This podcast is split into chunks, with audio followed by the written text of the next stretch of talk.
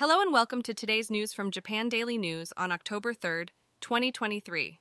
In today's news, we have two significant stories coming out of Japan. First, a powerful typhoon, Typhoon 14, is expected to approach the Okinawa Prefecture's remote islands on the 5th of October. Residents are advised to be cautious of high waves and strong winds. Moving on to our second story, two former instructors from the prestigious cram school, Yotsuya Otsuka, have been arrested for conspiring to secretly film underage students.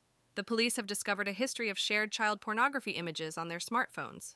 The Metropolitan Police Department suspects that the instructors planned and executed the filming with prior knowledge of each other's sexual interests. They are currently investigating the details of the incident. In other news, the talent agency Johnny's Jimusho has announced that it will change its name to Smile Up in light of the sexual assault allegations against its late founder, Johnny Kitagawa. The agency will also begin compensating the victims starting from November.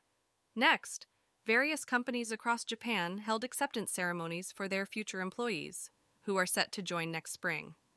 Yamaha, the musical instrument manufacturer based in Hamamatsu City, took a casual approach to the event, encouraging participants to attend in casual attire instead of suits.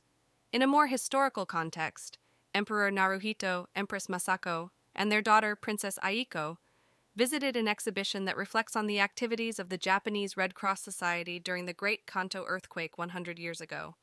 Furthermore, September has seen unusually high temperatures in Japan, the average temperature for the month has exceeded the normal range by over 2 degrees. This follows a scorching summer and makes it the hottest September in the 125 year history of meteorological statistics.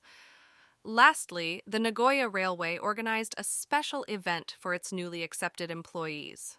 They were given the opportunity to ride in a chartered train car to deepen their understanding of the routes, particularly those expected to see an increase in inbound passengers from the airport in the future.